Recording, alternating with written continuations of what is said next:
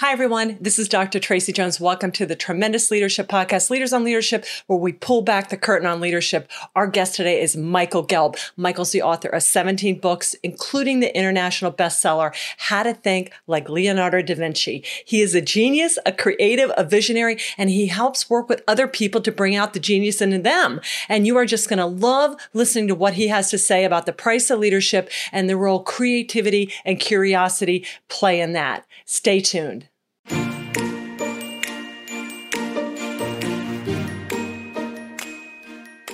You're listening to Tremendous Leadership with Dr. Tracy Jones.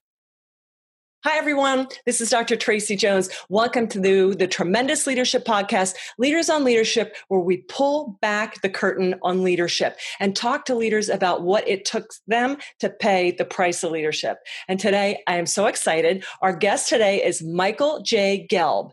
And Michael is the author of 17 books, including the international bestseller, you're going to love this title, How to Think Like Leonardo da Vinci.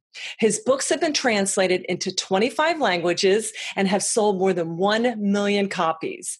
Michael is a senior fellow of the Center for Humanistic Management, the Gabelli School of Business, and a member of the Leading People and Organizations Advisory Board. He serves as an executive coach and a consultant for high performers. And I've watched some of his YouTube and he speaks to all different ages. Michael, we are so honored to have you on the podcast today. It's great to be with you. Thank you. I can't wait to hear what you're going to say about this. So, you know, this is Leaders on Leadership.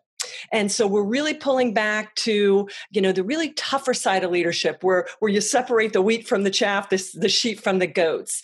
And my father wrote this little gem called The Price of Leadership. He was a tremendous leader, but he was very uh, pragmatic and real about, you know, leadership is joyous and jubilant, but it's also really tough and sad and lonely. And that's one of the things he talks about is the price of leadership is loneliness. And we've all heard that, you know, it's lonely at the top kind of thing. But can you share for, with me either as your from your studies of studying Leonardo da Vinci or you growing your business and sharing with other leaders. What does loneliness mean to you and what advice would you have for leaders tuning in that are kind of in that lonely space right now? Yeah. Well, let's start with Leonardo da Vinci because I often refer to him as the perhaps the loneliest person who ever lived. And the reason is he was so far ahead of his time in so many different ways. So he did have mathematicians he could talk to about mathematics, and he had other painters he could talk to about painting, and he had other anatomists that he could talk to about anatomy, and he had other inventors that he could talk to about invention but I don't know that there was anybody he could talk to about how all of that fits together and the things the things that he saw. I mean, he he wrote in his notebook well before Copernicus. Leonardo wrote in his notebook, "Il sole non si muove." The sun does not move. At a time when people thought that the sun moved around the earth, he he figured it out. So he he invented this. This is my favorite element of Leonardo, all his great inventions. He invented the parachute before anybody could fly. Hmm. And hundreds of years later, literally it was just about 25 years ago, a British skydiver built Leonardo's parachute. Wow. Based on the instructions Leonardo gave in his notebooks from 500 years ago. Mm-hmm.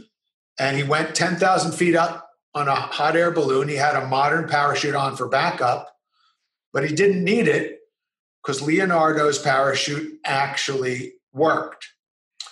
So, if you think about it, what was Leonardo doing? He wasn't just trying to achieve an objective, which anybody in a leadership position is obviously always trying to achieve multiple objectives and right. Helping other people define and achieve objectives and mm-hmm. coordinating the, that achievement into a big picture, but also then thinking about what happens not just when we meet obstacles, but what happens when we succeed.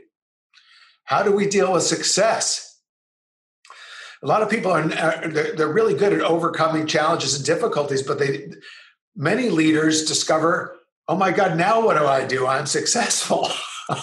and they have I'm sure they have an existential crisis because they didn't they didn't think okay now we're flying how do we get back down wow you know remember yeah. remember when you know when we, when when president kennedy made this great leadership objective about uh-huh. we're going to get a, a, a, man to the moon by the end of the decade and it was great when you you know if you talk to people at nasa at that at the time that this was stated at the highest level it wasn't stated equivocally. It wasn't, hey, NASA, let's try to get a man on the moon. Let's see what we can do. Give it your best shot. Uh, it would be, no, it was, it shall be, it is done. It's done. But, and bring him back safely was really important part of that instruction.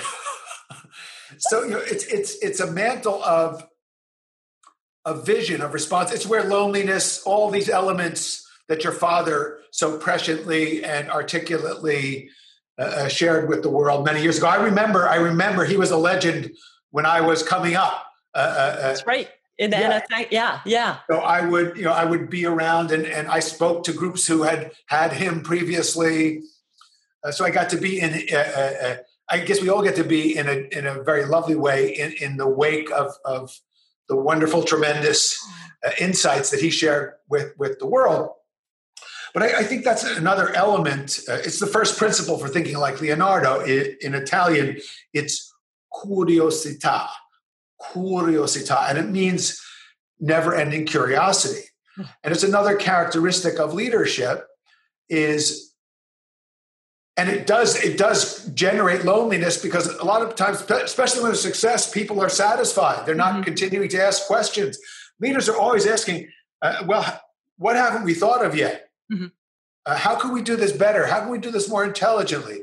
How can we uh, uh, engage more people? How can we have, uh, uh, create greater benefit for the communities that we serve? Mm-hmm. How, can, how can we uplift all of our stakeholders, not just our shareholders?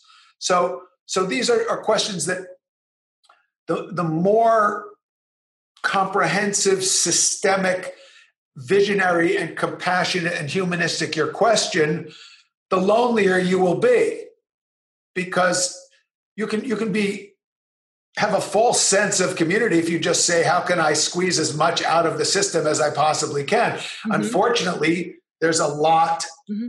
of uh, uh people who will kind of go along with that and collude with that and you can feel that you are being uh, uh societally uh, sanctioned to do this because that's just what everybody else but i don't consider that real leadership i don't right. consider extracting wealth from the system for your own aggrandizement or the aggrandizement of a select group of people to be leadership so I, that's you know that that's that's when i talk about leadership it's and this is where the visionary part and the loneliness part and uh, I think you're going to ask me about some other parts too. How, I, I, really can't separate them. No, and, and and they do they do thread into it. And I love that you called him the lonely, loneliest man in the world because you know a leader is nothing without their followers. But as you so hit it, you may see things before other people see them, and you also hit on the point about. Um,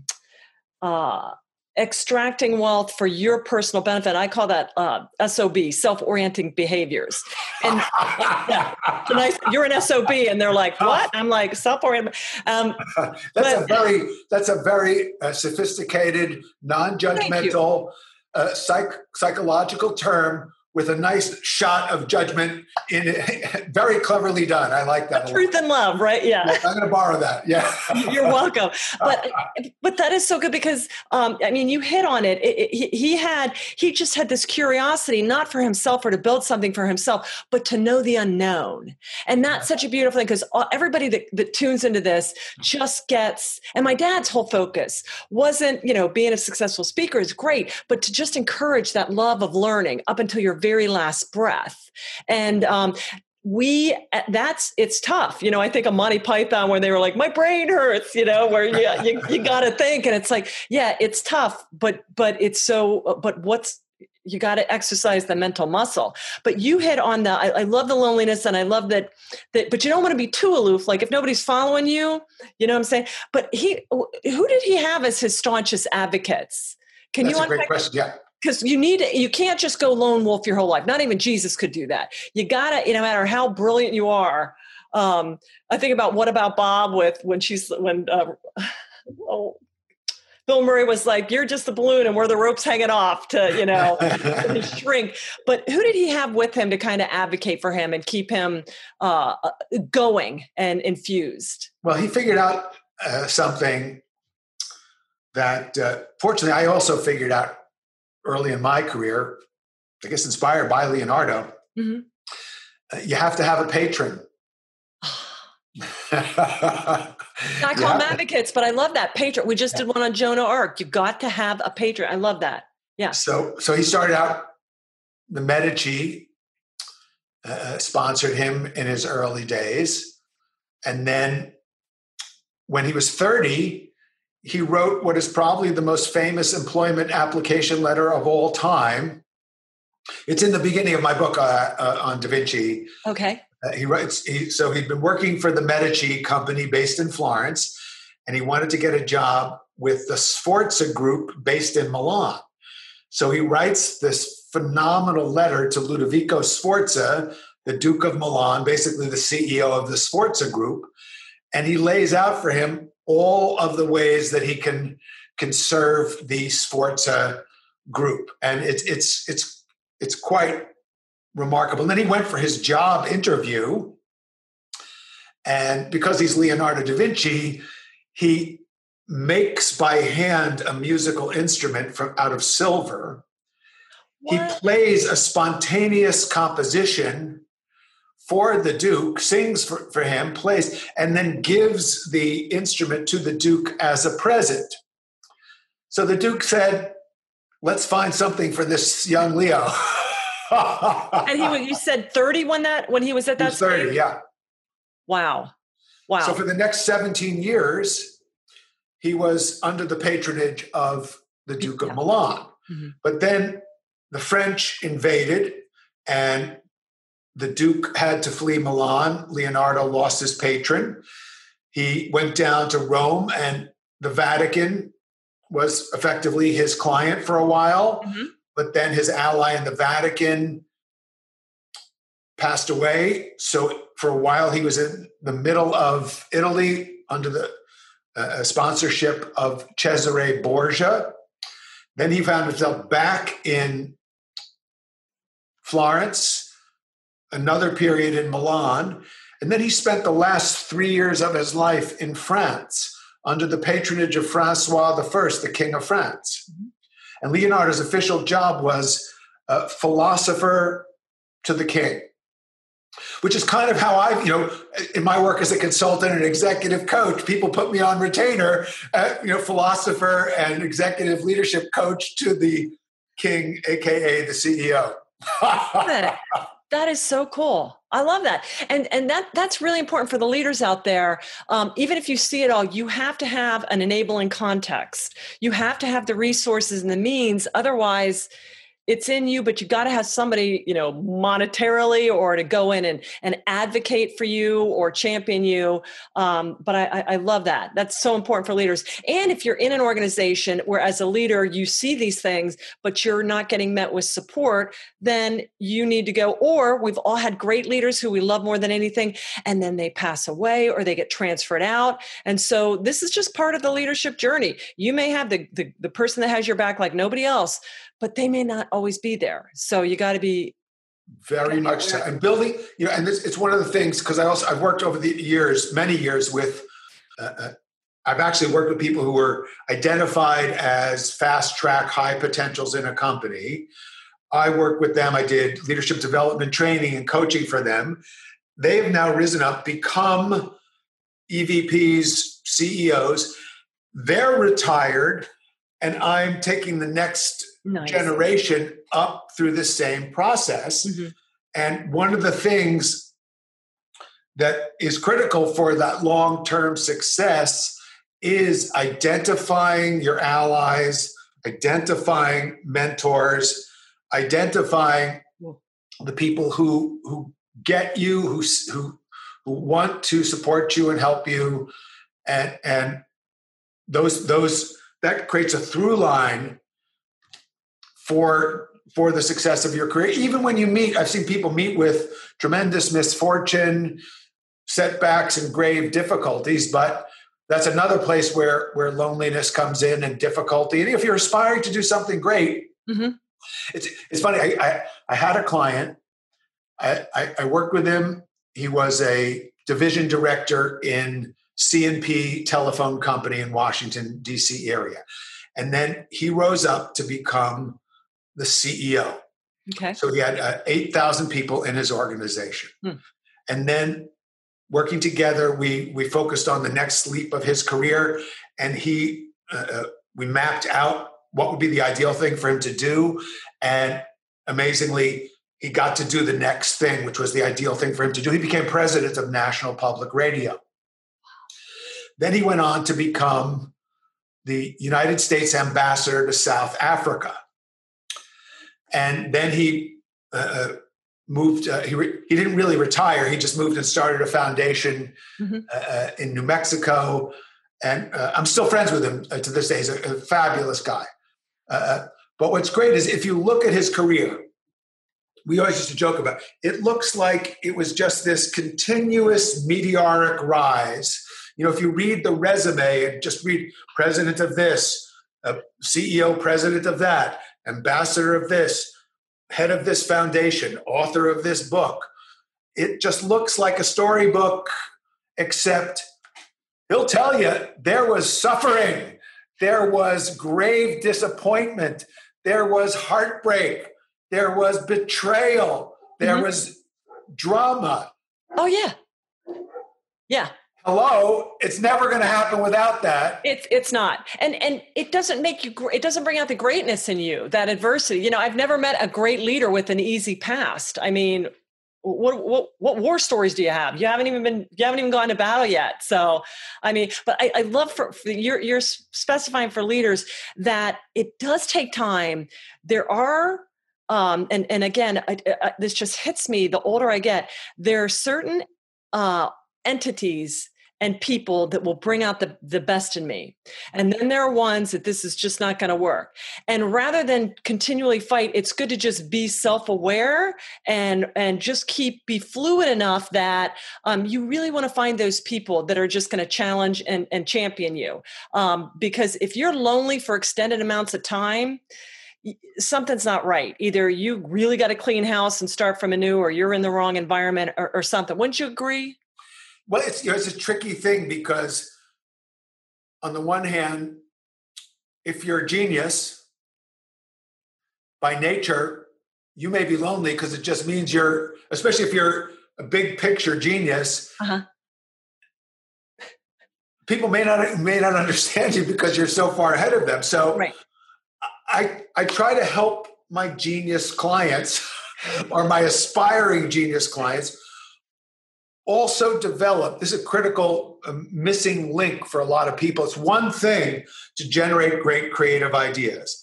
It's one thing to come up with you know the light bulb or mm-hmm. the phonograph uh, or the movies all of which thomas edison did by the way.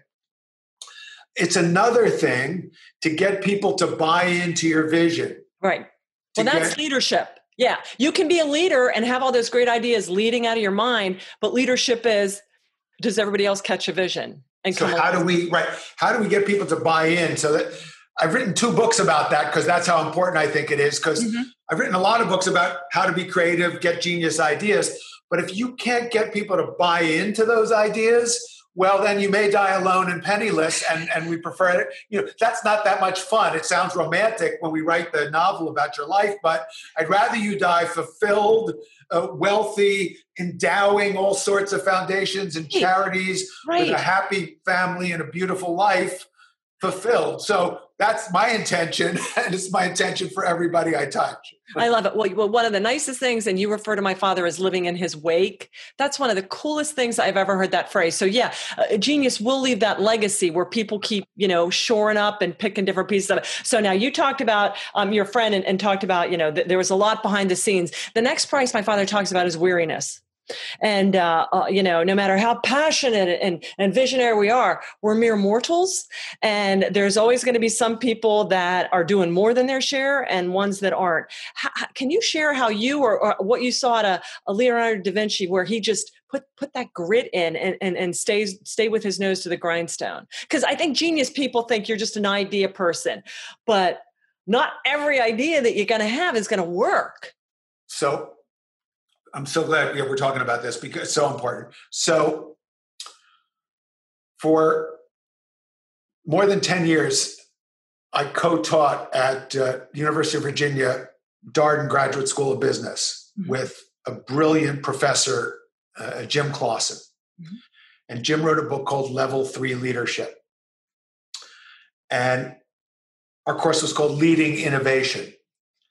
And the first line of Jim's book is leadership is about managing energy. First in yourself and then in others. Man. So, how do you manage your energy? The higher, the, the stronger, the best way to manage your energy is to have a higher purpose. Mm-hmm. If you have a higher purpose, if, if you're doing something beyond just being an SOB. Yeah. right? If you have a higher purpose to make a difference in the world, to uplift other people's lives, that gives you tremendous energy. And if the people in your organization feel that they're there for more than just a paycheck, that they're part of a team, that they're that they're enriching the lives of their customers, that they're doing something that they care about and believe in, that they're really meeting a, a genuine human need. Mm-hmm that that that generates tremendous energy.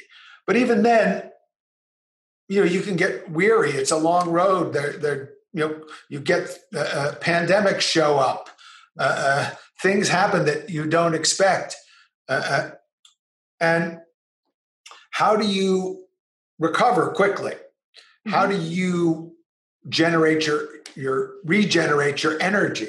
Mm-hmm. So, you know, Leonardo talks about this, and I, I've actually found this in my studies of geniuses throughout history. They understand the importance of recovery, uh. resilience, recharging, resting. You know, Thomas Edison used to take two naps a day mm-hmm. on his desk in his office. Mm-hmm. mm-hmm. He would just lie down on the wooden desk he used to put Watt's Dictionary of Chemistry as a pillow. And all of his co-workers, co-workers say that every time he woke up, he seemed to know even more about chemistry. I believe it. Right? Leonardo da Vinci says to his students in his, you know, when, when I uh, people say, you know, how did you write this book? How to think like Leonardo da Vinci? You just make this up? No, I read Leonardo's notebooks, and I'm reading. And but I had a question in mind. What's the advice he's giving to his students? Yes and then translate it into contemporary terms. So Leonardo says to his students, it is good in, in the midst of the intensity of your work that you should take a little relaxation. And then he suggests things like walk in nature. Mm. He says, then come back to your work and you will see it with fresh eyes. Mm-hmm. So that, you know, understanding this rhythm between total intensity and really letting go and really resting and and, and relaxing. It's you know, I have taught I taught my clients meditation before it was fashionable. Mm-hmm. I, I, started teaching meditation to senior executives at a retreat in Le Mirador in Vevey, Switzerland uh, in 1979. And you know, nobody had ever heard of it or knew it, knew anything about it, and there was not all the scientific research about it. I said, just do it. If you feel better and you have more energy, you'll keep doing it. If you don't, don't do it again. Mm-hmm. So fortunately, a lot of them have been doing it since then. Because uh, and, and the great thing now is we have this incredible cornucopia of methodologies, all of which have scientific validation. So mm-hmm. I don't care if you want to do mindfulness, uh, uh, you know, yoga, yoga pranayama. Uh, I personally teach Tai Chi and Qigong. Mm-hmm uh, from Chinese lineages, uh, thousands of years old.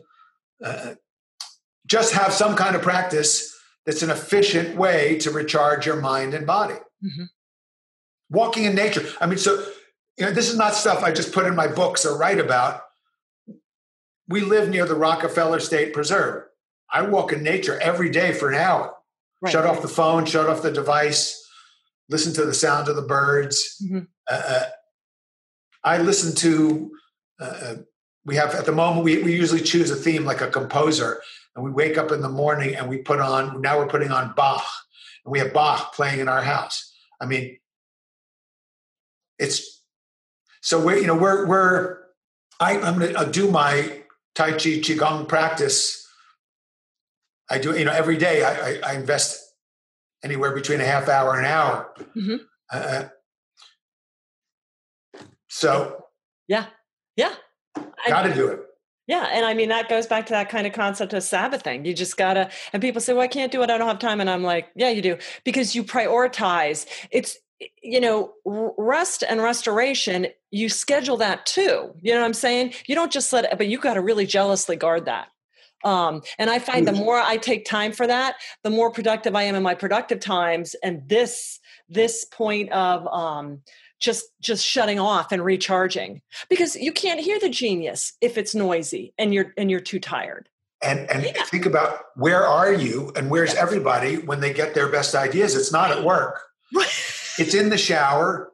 On the treadmill, the walking treadmill, in the yeah. walk. So we get we get people literally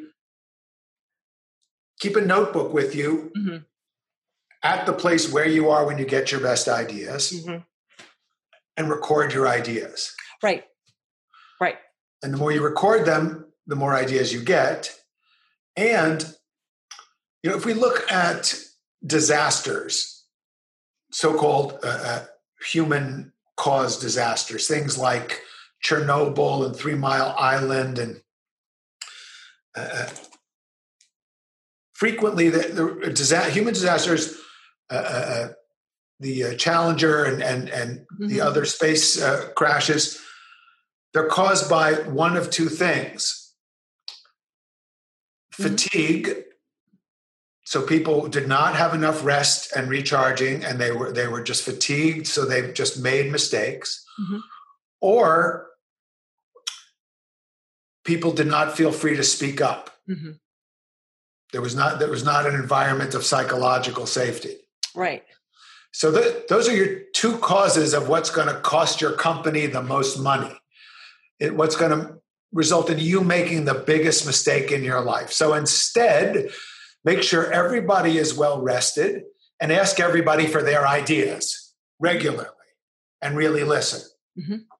Not that complicated. Right. Well, and that is draining for, and I know everybody listening here is a critical thinker and expressive. And that's, I notice some of the times where I get the most drained is not because I'm doing the most work, but I feel like I'm just hitting my head and going, hey, if we don't pay attention to this, um, you know, look, I was in the military. I know how to shut up and color and salute smartly. But like you said, I think I read and said about the challenger when you know it's going towards the end, and that's a real draining atmosphere for a, a leader or a genius to be in when they're not they're not validated and listened to. Terribly frustrating. It sucks the life. It sucks the yeah. life. I, I, was with uh, I, I was. Uh, blessed to be invited to speak at last year's Global Drucker Forum in Vienna. And I was I was on a panel uh, with uh, Amy Edmondson, who wrote the book on psychological safety. Mm. And hmm. she told this story.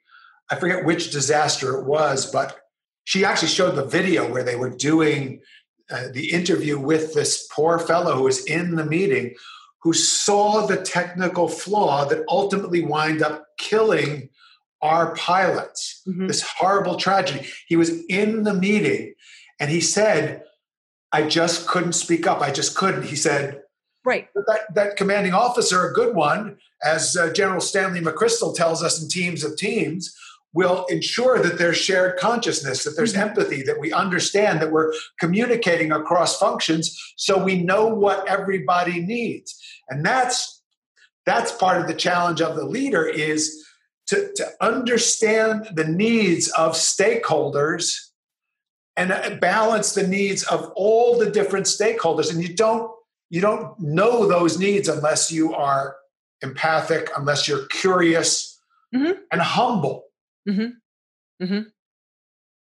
And the, the thing for leaders is too in in the geniuses they probably have because they see things that other people not may not see like you said it's that empathic or whatever you want to call it but um you know we always tell people nobody can make you do anything illegal immoral or unethical.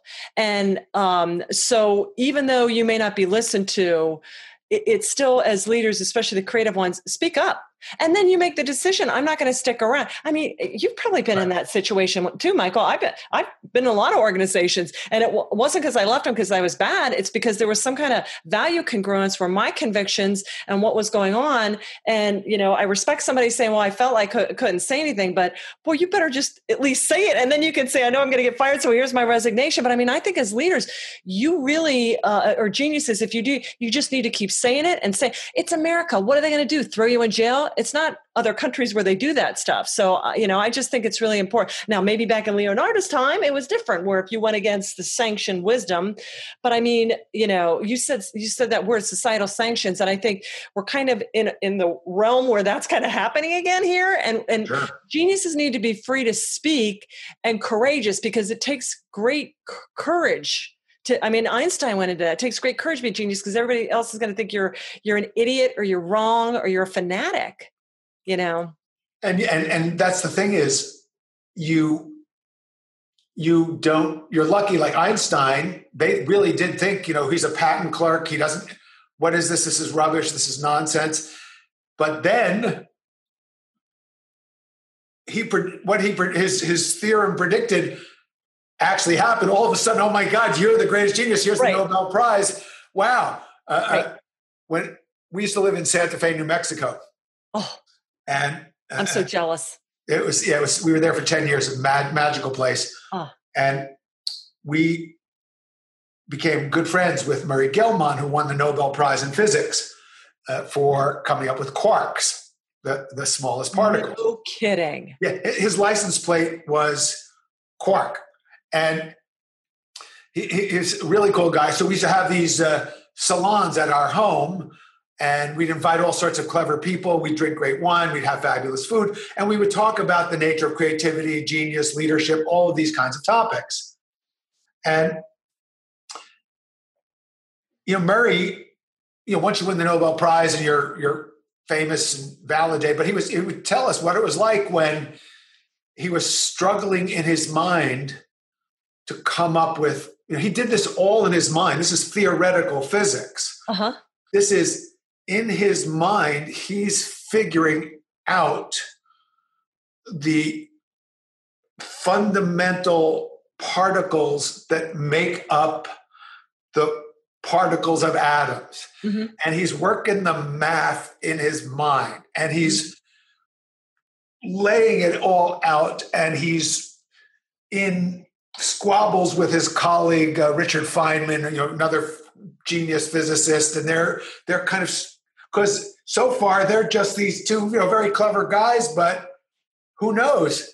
right So Mur- Murray comes up, you know, he publishes his equations, and again, two years later, they built the super collider where they suddenly smashed the atoms together. They went, "Oh, look, Murray's right. Mhm.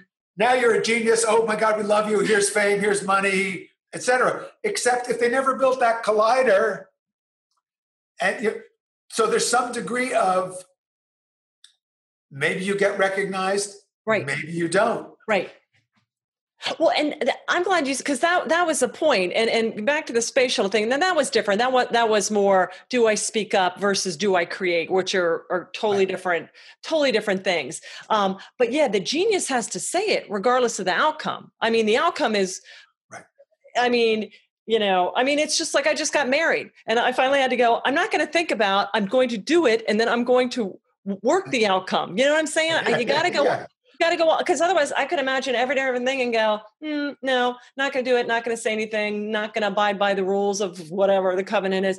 But it's like you, you you you do it because you said you do it, and when you're that genius and you have that gifting and that coding and those experiences, you can't put a cork in it. It's coming out. Right. Well, because because you're loyal to higher principles. Yes. So, yes. like what are the principles that genius is loyal to? I'll tell you, there's 3 Mhm. Uh, truth, beauty, and goodness, Nice. and they all go together. Yes. So Murray used to say, uh, uh, it's quite amazing that in theoretical physics, a theory that is beautiful is more likely to be true. Mhm. Wow. Yeah, and and then you do have that higher grounding, the absolute. And people like, well, life is whatever you make it. Yeah, yeah, you have choices, but there are still absolute truths, theological truths, um, physical truths, existential. You know, there still is a grounding in this. It's not just free form mayhem. And so I, I love that. I love this. you know, there's quirks, but there still is structure and order is a beautiful thing. And uncovering and discovering all of the unknown. We only know what, what tiny little sliver of the known do we know. And it's just so beautiful and people finally open their minds and and it is so humble um who am i reading a book called the humble approach john templeton brilliant yeah, yeah. um i mean i read this book and i'm like are you kidding me you know just economist you know a genius yeah. and just his approach to what is unknown and how the hubris of thinking that well that's stupid or we already know anything or i'm going to get lazy and just you know what uh, the mind we haven't even begun the greatest creation in all of the universe is right here between our ears and what we can unlock with that it's just it's just unbelievable but, but see, it didn't come with a manual. No That- that- that's why I had to write How to Think Like Leonardo da Vinci. I love it. Well, I want to talk. I want to talk about that again. I want to talk about something. I want to. I'll talk at the end. Sure. Okay. So loneliness, weariness. Okay. So next, my father talked about abandonment, and uh, he, he, you know, abandonment kind of has that negative thing, but he's talking about we need to abandon what we want and like to think about in favor of what we need and ought to think about. So it's really this hyper focus that geniuses. Um, I would say there's a lot of other people, geniuses out there walking amongst us, but they just can't land on something. They can't finish what they started, and they can't get you know that conscientiousness dialed in. So can you share a little bit about that trait of abandonment and when you see the calling and you decide to go all, all in, make that decision, as my dad would say, make it yours, and then die by it? Can you unpack that for us? Hmm. Yeah, I love that. So, my interpretation on that is everybody's looking to do something. You know, mm-hmm. Okay. say, I mean, they want to do something, and, and every self help guide or says 10 things to do. And if you know, if you go on the internet and say, what do I do to become a great leader? And what do I do to be a great achiever? And we're all, and that's good. Look, it's great. It's great. I, it's much easier to have people who have an overabundance of commitment to achievement and help them be more balanced than people who are just lazy and don't want to do anything because so and but they never have the money to hire me so i don't have to worry about them my job is usually take these super high achievers these driven people Mm-hmm. and help them find more balance and, and, and more subtlety and, and more alignment with truth beauty and goodness in in everything they do Love it. so frequently, the key to that breakthrough wisdom is becoming aware of habits that don't serve you and don't serve your higher purpose Yep. and freeing yourself from those habits. Mhm. And that can be habits, not, you know, we think not just obviously addictive habits, which are disastrous, but Right. habits of thinking, habits of negative thinking, habits of judging other people, uh, uh, habits of, you know, like a really simple thing to give up right now is check the news once a day, move on. I don't care where you are on the spectrum. Focus on what you're going to create, how you're going to make a better world. You just say we just save everybody lots of energy. Put that energy to make Absolutely. a better world. Tell me Yeah. what your solution is to whatever bothers you. Focus on the solution. What are you doing now? How are you Right. helping other people? So that's that's one big thing. If we want just stop checking your phone, get off social media. Amen. Just Oh to give a practical example, just you know, this is not just some theoretical, Right. uh, uh, uh, uh, subtle. This is very practical. Mhm. It's what you stop doing Mhm. and liberates your energy for to do. Uh, one of my favorite philosophers said, uh, uh, "When you stop doing the wrong thing, the right thing does itself." Oh, man, That's F.M. Alexander. That is absolute, absolute gospel truth. Oh my gosh. I love that. And I love how you put balance, subtlety, and alignment. And, you know, abandonment, you know, people are like, oh, what do I have to give up? Uh, I have to give up watching the news and binge watching Netflix for three days until my legs, I get thrombosis or a blood. No, you know, you, you give up, you, you abandon things that are non-value added. And boy, if we looked at if we were like billable minutes in our day like a lawyer i'm going to break apart and bill myself for uh, you know how much non-productive or time wasted would we have you know? It's just yeah and i think some people really focus so much on success but but like you said that's great to look at what do you have in that still um, pulling you away um, non-value added stuff and you need to you need to get rid of that because then you then you get that resiliency that time that energy that uh, energy that you said. So i, I was uh, i had a, a, coaching client. I did a three month intensive with him. And brilliant guy who wa- wanted to become a full-time professional coach mm-hmm. but he had been an officer in the air force and he's a professional pilot and and really you know one, so if he's an officer in the air force he's a professional pilot you know he's a great achiever. That was not an issue. Uh, uh, this is a guy you know you you would want on on your squad in any attempt to accomplish anything. Right. Uh, uh but he was looking into making this transition to become a full-time executive coach. So he was asking me to coach him in his transition to become a coach. Mm-hmm. and what I had him do, I had him do this exercise that I invite everybody to do, is look at all the areas of your life, right? Your your relationship, maybe if you're married or have a partner, your children, your parents, your friends. Look at your relationships. Look at your work, your career, your business, uh, uh, look at your your spiritual life, your your sense of connection with something greater than than yourself. Mm-hmm. Look at the uh, uh hobbies you have and the things you want to learn. Look at the uh, places you want to uh, to travel. Look at your health. Mm-hmm. Mm-hmm. and then ask yourself in each of these areas, because I'm sure you know everybody's already written out all their goals. You know, we, we're dealing with achievers here, so they already have goals and they know to make them specific with a timeline and all that stuff. So we, but try this. Ask yourself, how do I want to feel in each of these areas of my life? How do I want to feel? My friend Jim Clawson said that somebody asked him that question. He was a high achiever, you know, PhD, scholar, professor. Mm-hmm. Somebody asked him that question. He said it rocked his world.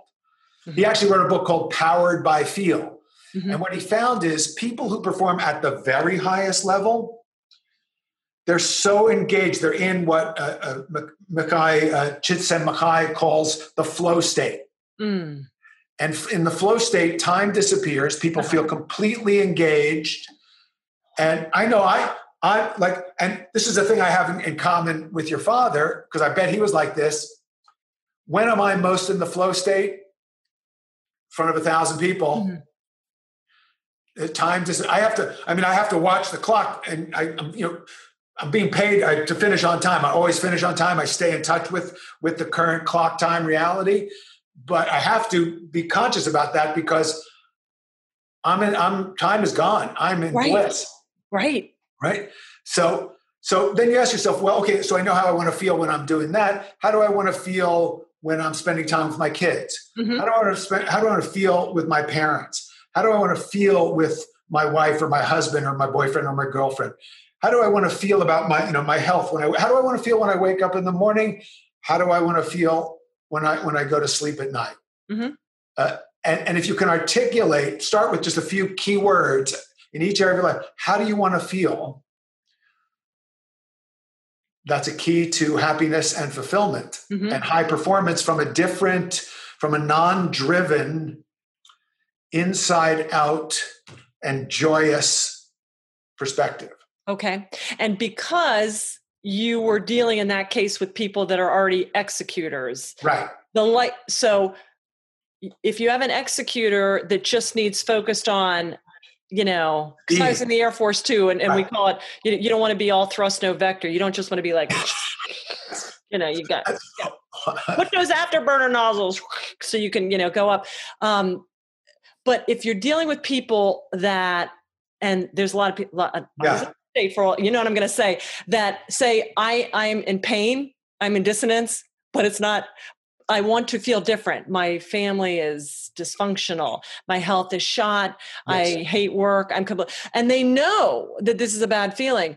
But but what do you, what do you do for people or or are they just in that state where until you want it bad enough to care, you can't get into the genius unlocking your genius, right? Because this still falls on them to actually put the plan in motion.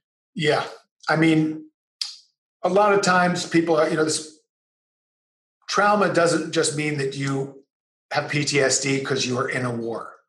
Mm-hmm. Uh, what we're realizing, what we're learning is that a shocking number of people grow up traumatized. Right. And there are right. many, many sources of trauma. You know, you could call it the Tao, you could call it the Buddha, you can call it Christ. The inner dynamic of going beyond living uh, as just a slave of your own tiny ego. Right. Uh, uh, right. Well, everybody, That's abandon that. Abandon oh, that. Yeah. yeah. Well, and even if you say, "Well, I'm an atheist. I don't believe in God." Well, you believe in God. You are God.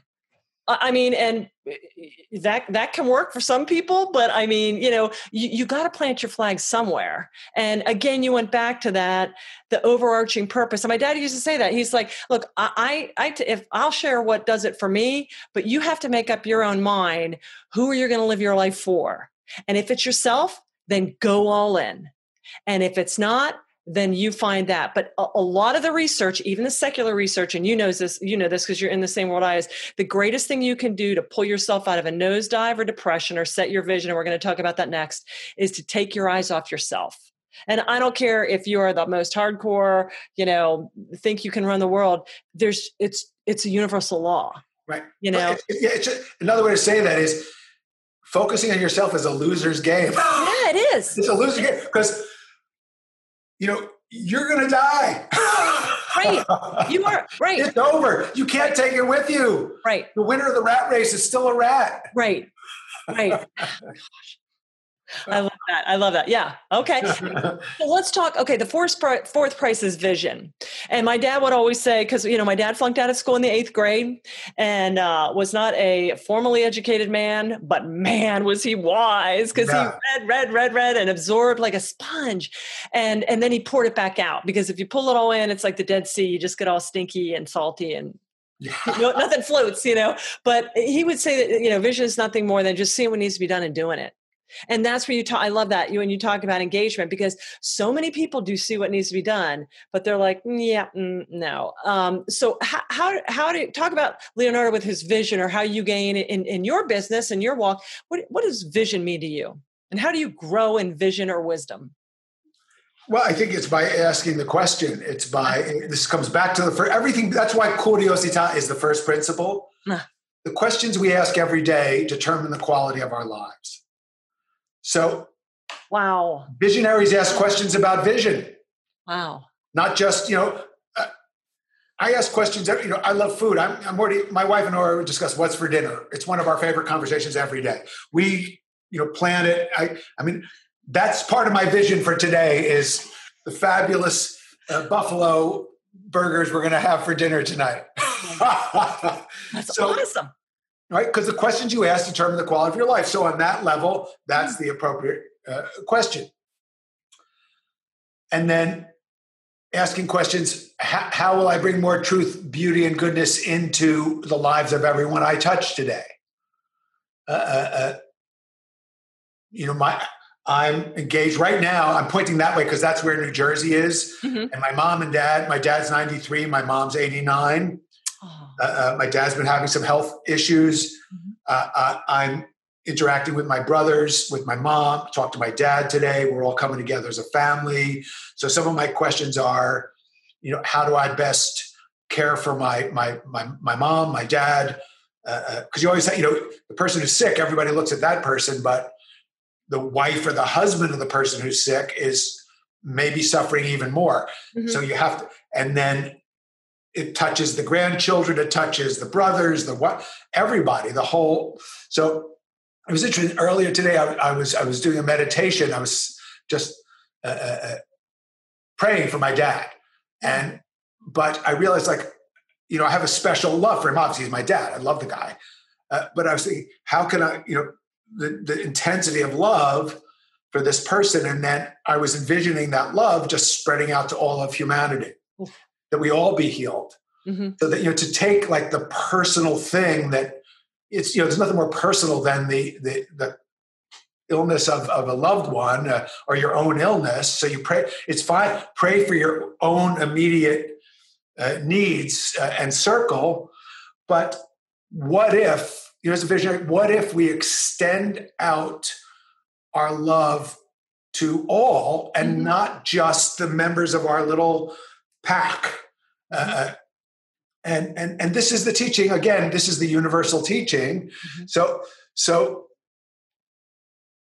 you know that that's a visionary kind of question yeah uh, uh and we get you know, we get com- we get uh, uh, clients in very practical terms say how do we what's the higher purpose of this company Right. You know, I have a client, I'm pointing to New Jersey again because the client's in New Jersey. I have a client who remediates mold and asbestos and you know it's a great business and it, it's a service business i mean if you have mold or you have asbestos you're really glad you know these people mm-hmm. because you know you won't be sick anymore and your mm-hmm. building will be safe and and so on but i've worked with the ceo and the leadership of that company and they've really defined a higher purpose which is taken everything they do to it to a whole other level mm-hmm. you know their purpose is is to enrich all the communities that they touch and and so they they they give to charity. Right. They they pay people for uh, community service days.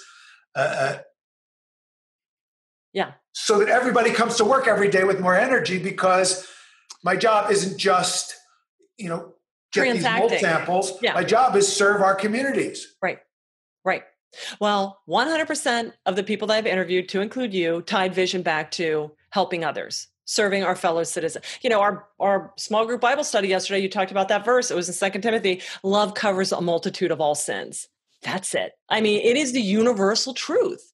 And I and I just I just man, I just love that you put that in there that no matter what it does, it goes to the higher good. And don't you think, and I love how you said, just don't even turn off. I mean, I cut the cord. I haven't watched the news since like May of 2014. See how smart and happy I I'm actually getting younger and smarter and more peaceful. I'm like, oh my gosh. But it's just one of those things. Whenever I hear people complain or whine or, or poo poo on the world, I'm like, you have no idea. For every naysayer out there, there are 10,000 people serving the community. It's it's remarkable. So shut up and get out and quit hashtagging and regurgitating and verbal vomit. Get out there and you will see the beauty that is all around you. Yes, we have some real intrinsic things going in inside of our hearts. We're human beings, okay? But we also have this great God seed in us where we have this capability to love and create and explore the unknown and help people. I mean, where does that come from? Get out and use it. Well, you know what Leonardo da Vinci's motto was amor vincit omnia, which means love conquers all. Eh, that's it. Yeah, that's it. That's so beautiful. All right. Okay. So, Michael, anything else as we're wrapping this up that you would just like? This has been absolutely fascinating that you would like that we haven't touched on that you would like to leave our leaders on leadership with some of your thoughts? Sure. So, if you want to get good at basketball, for example, you might watch films of Michael Jordan, mm-hmm. like, for example, Kobe Bryant did and LeBron James did. So now kids grow up watching Kobe or LeBron, and next it'll be Giannis and Kawhi and so on. Because we all, it's natural to want a role model and whatever mm-hmm. it is you want to learn. You want to be a great basketball player, study Larry Bird, study uh, uh, Magic Johnson, study all the best players. If you want to be creative, visionary, study Leonardo da Vinci. That's yeah. Find, create, but you don't have to limit yourself to just Michael Jordan or just Leonardo da Vinci. Create a dream team of visionary, inspirational leaders. So you're, you're blessed. You grew up with one as your actual father. Yeah. And he's Yeah. been that for many, many, many people. It's tremendous, right?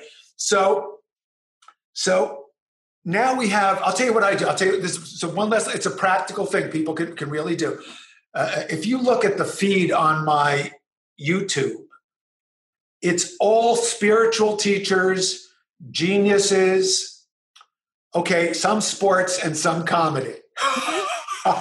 but I'm just studying with sages from all traditions, from physicists, from scientists, from poets, from singers, from Bach, from Mozart, from the greatest geniuses who've ever lived. And ever, that's what I fill my brain and my heart and my soul with every night before I go to sleep. Mhm. So it's free. Now it's free. I mean, you might have to watch a couple of commercials if you don't if you don't you know buy the subscription, but basically it's free. You have all the knowledge of humanity. So more than ever before in human history, this is critical.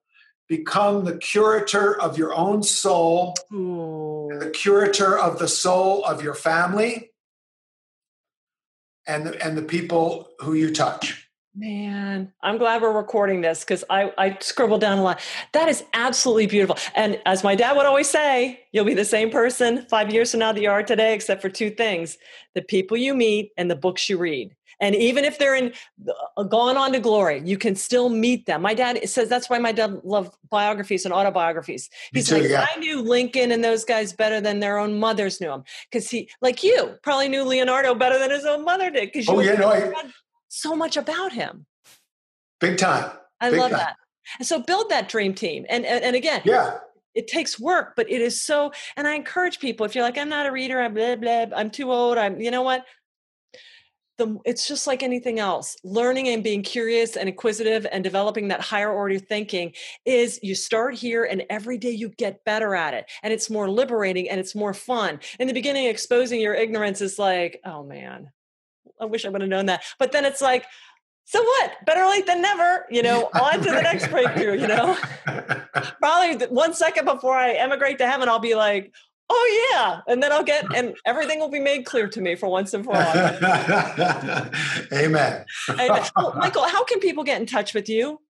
I've got a couple big things. Uh, uh, we're just completing the online video seminar on how to think like Leonardo da Vinci. So, Oh, nice. you know, Okay. people have been reading the book for 22 years, but it's time. You know, I can't travel around to uh, do the live seminars for the moment, but this uh, video will give people the experience of being in my intensive two-day live seminar Wonderful. and it's it's going to be launched very soon. There's information about it on my website on michaelgelb.com. Mhm. And uh, uh, I also have a new book coming out September called Mastering the Art of Public Speaking. I saw that too. Excellent. Wow. So you are truly a renaissance man, just like your hero. We're we're we're working on it. okay, so before I say goodbye, have you seen those series of little life changing classics that we put out there? The little booklets. There's 32 of them. It's like Lincoln Pat. We just did one on Joan of Arc, but I think we should do one on Leonardo da Vinci. They're just like yeah. Uh, okay, so I will talk to you after this, but that would be Yeah. so beautiful because we always pick the greats or, um, uh, uh, um, you know, Acres of Diamonds, As a Man Thinketh, Message of Garcia, you know, that kind of common denominator of success, some of the old timey uh, seminal thinkers. But this would be so cool to get for to. Do you have Thomas Edison in there? No, and so that I, I wrote him down too. But we I wrote, uh, yeah, I wrote to Innovate Like Edison with Thomas Edison's great great great grandniece. He should be in there. Uh, I've Awesome. got. I wrote a book about ten other geniuses. I've got Thomas Jefferson. I've got Plato. I've got Brunelleschi. I got Queen Elizabeth the First. Oh my gosh. Uh, Gandhi. So We could even I got a lot it of stuff to a for you. series, series on each one of them because they're just those little two dollar reads and they're just brilliant because people you know just can power through them and tell them about it. But we'll talk about that after this is over. Cool. But, uh, Michael, I, I can't thank you enough for this. Um, Thank you. So much fun. um, it was so nice. I can't wait to listen and watch this back. And I thank you so much for sharing. And I'm so glad you got to know my dad. And I am honored that we are continuing the legacy. And just what an inspiration you've been to me and what you've taught me, and to everybody out there listening too. Thank you. Thank you for listening to Tremendous Leadership with Dr. Tracy Jones. Find out more about Dr. Jones at www.tremendousleadership.com. If you've been ignited by something you heard in this episode, let us know by leaving a review for Tremendous Leadership wherever you listen to podcasts, or by sending us a message through www.tremendousleadership.com.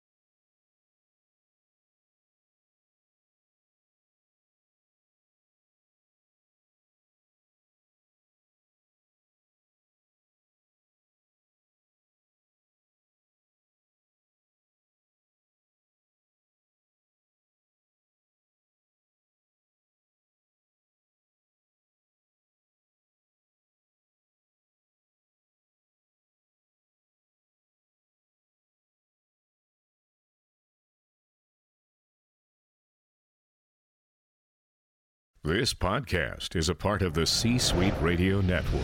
For more top business podcasts, visit c-suiteradio.com.